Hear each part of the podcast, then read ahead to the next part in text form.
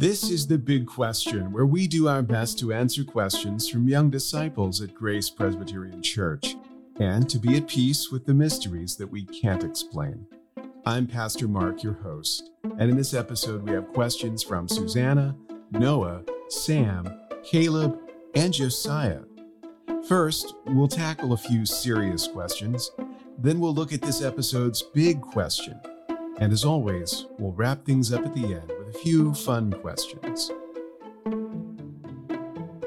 So let's start with a couple of serious questions. Today we have questions from Susanna and from Noah. Here's Susanna's question Why are we considered brothers and sisters in Christ?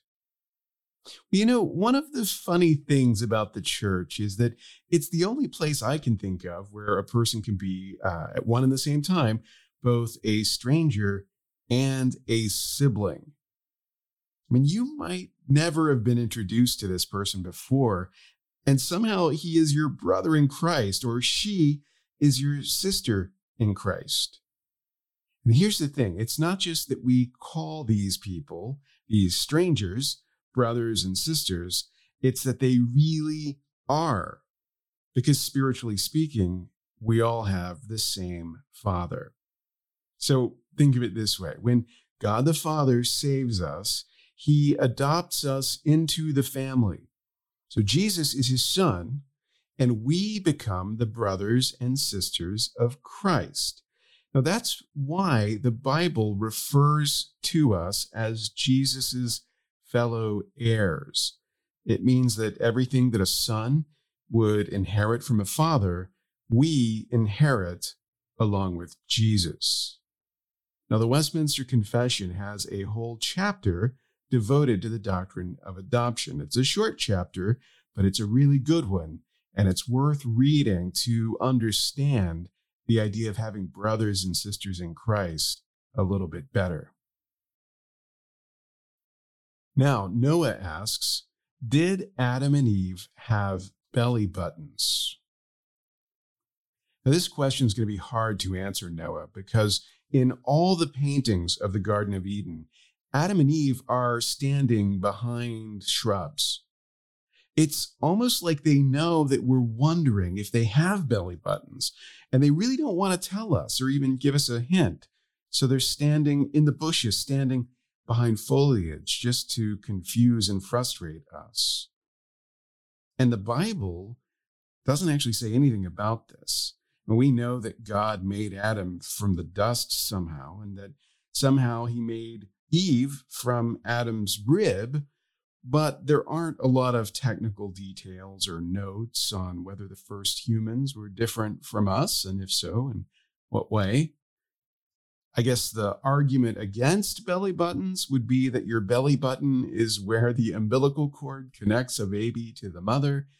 And if you were made out of dust or from a rib, then you don't seem to need an umbilical cord or have an umbilical cord to cut, and thus no belly button.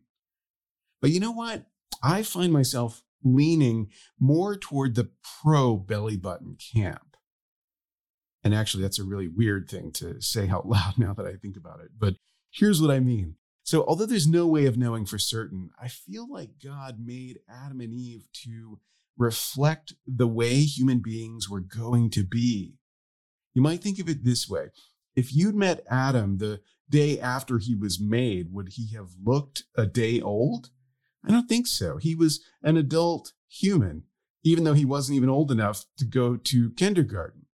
So, in that sense, he was made to be what human beings were going to be on an ongoing basis. Now, Eve, when you think about her, she came after Adam, but, but remember, after he had taken the time to name all of the animals, and that probably took a while. So you start wondering was, was Adam a lot older than Eve by then? And it's kind of hard to say, really, because time existed before sin, but all of the negative effects of aging wouldn't have existed before sin and death entered into the equation. So things were different. And all I can say is that things may have been very different. in the garden to what we're accustomed to, but the Bible says very little about the details. So we just have to make assumptions. And my assumption is that Adam and Eve were made to be representative human beings. The Confession of Faith calls them our first parents. And so if we'd been able to see them, we'd recognize them for what they were, right down to the belly button, always assuming that they weren't standing behind one of those shrubs.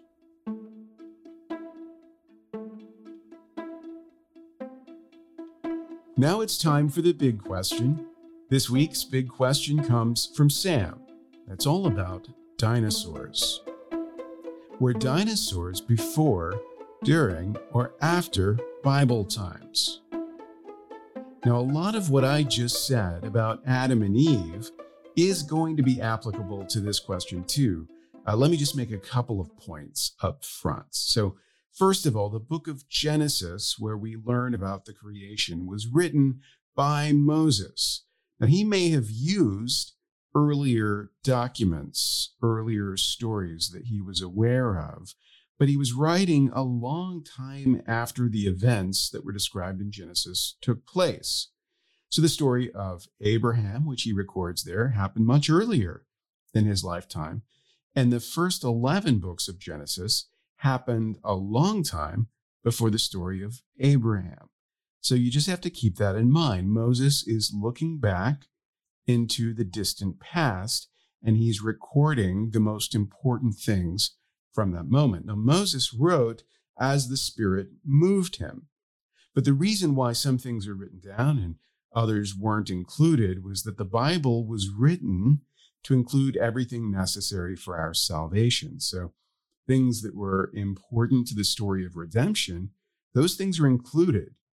But there are a lot of things that it would be really interesting for us to know, and they're not written down. In the big question, we've seen a number of these little mysteries come up over time. And this question about dinosaurs is going to be one of those things. So, does the Bible say anything about dinosaurs? Well, some people would tell you that it does, and others would say that it doesn't. Now, the reason why it's so complicated to answer that question is because the Bible, if it did talk about dinosaurs, wouldn't use the same words for a dinosaur that, that we would use because those words didn't exist.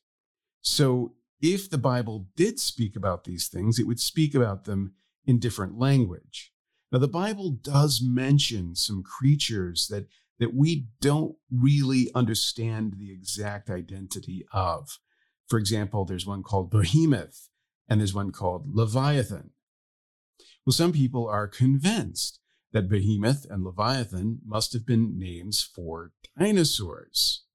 But to be honest, there are other plausible explanations, uh, other large creatures that these words could refer to, like, for example, whales. Now, there's another interesting line of speculation here, and this isn't really confined to the Bible. It's just something you see kind of in the ancient world in general. Modern people wonder if all of these ancient references to uh, mystical animals, like dragons, for example, could actually be talking about dinosaurs, or at least reflecting uh, ancestral memories that were passed down somehow of the age of the dinosaurs. Now, the problem is, one person will find that really convincing, and another will say it is absolutely impossible. And like a lot of these arguments, we're not always careful to distinguish between our theories and the proven facts. So, with all that in mind, let's look at the specific question, which is where to place dinosaurs chronologically in relationship to the Bible. Should they go before, during, or after Bible times? Well, I think we can rule out after pretty easily. Right? The history recorded in the Bible ends during the first century of the Roman Empire in the you know 100s uh, AD or leading up to AD 100. And dinosaurs didn't come after that. So we can definitely rule out option three after. So with a similar kind of logic, remember the Bible begins in Genesis 1 with God creating the world and everything in it. I think we can then rule out option one, which was before the dinosaurs came before Bible times, because dinosaurs didn't come before God created the world, because dinosaurs are part of the world, they're part of creation. And so they can't have come after the Bible, because I think if dinosaurs had appeared, you know, after the Romans, we, we, we'd have some, some information about that. And, and they can't have come before the world was created, which is when the story of the Bible begins, because, I mean, you know, they're creatures. So that leaves us with really only one option, which is that they existed during Bible times. Of course, the next question is going to be uh, where during Bible times did they exist? And that's the tricky one, because as I mentioned, apart from a couple of arguable places, they just aren't mentioned with any certainty. Now, depending on people's theories about the dinosaurs or about the Bible, they might place them until um, after the expulsion from the garden, or maybe they were extinguished in Noah's flood, or they might say um, there's no way to make the pieces fit. I don't believe that. There are a, a lot of unresolved questions like this, but there's one thing we can be certain about, which is this that the pieces do fit together, whether we understand the connections or not. It's true. Right now, we have a lot of facts that we cannot connect perfectly. But one day, we will see Christ face to face. One day, we will know the history perfectly. And then we will see how all the pieces fit. And I believe we will look back and understand how it all went together. Now, that hasn't happened yet. And so, right now, we have to live with some of these mysteries. With this current uncertainty, it's interesting to speculate. But it's important, as I've said time and time again, that when we speculate, we're careful to remind ourselves that that's what we're doing. We're coming up with theories because the Bible doesn't clearly answer the question that we're curious about.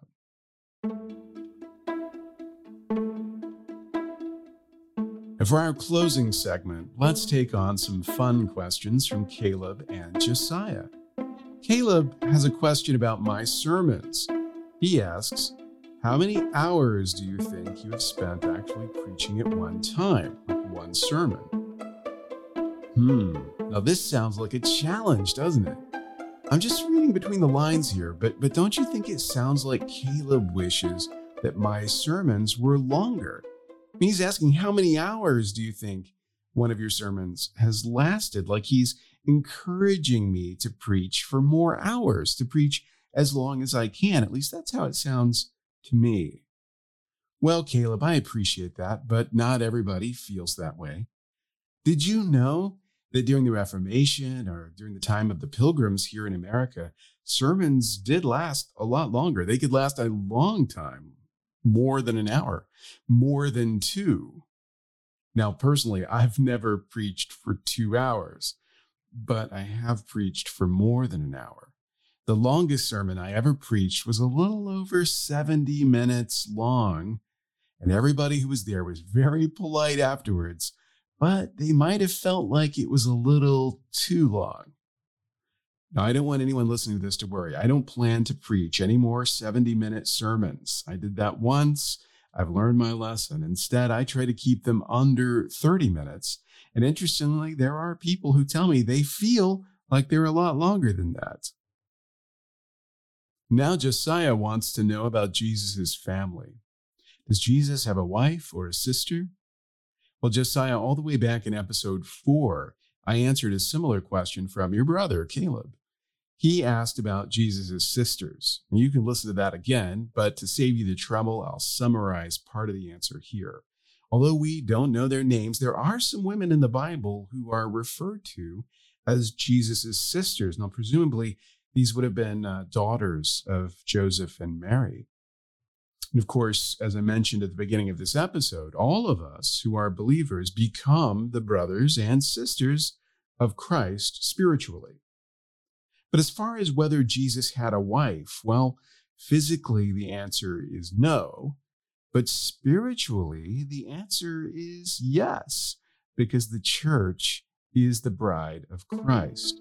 So all of us together in the church are, spiritually speaking, the bride of Christ. And in that sense, you could say that Jesus does have a wife.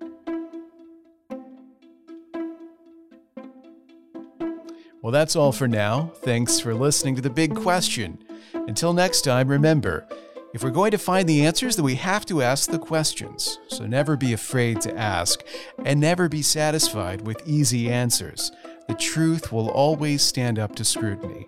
So until next time, keep asking the big questions.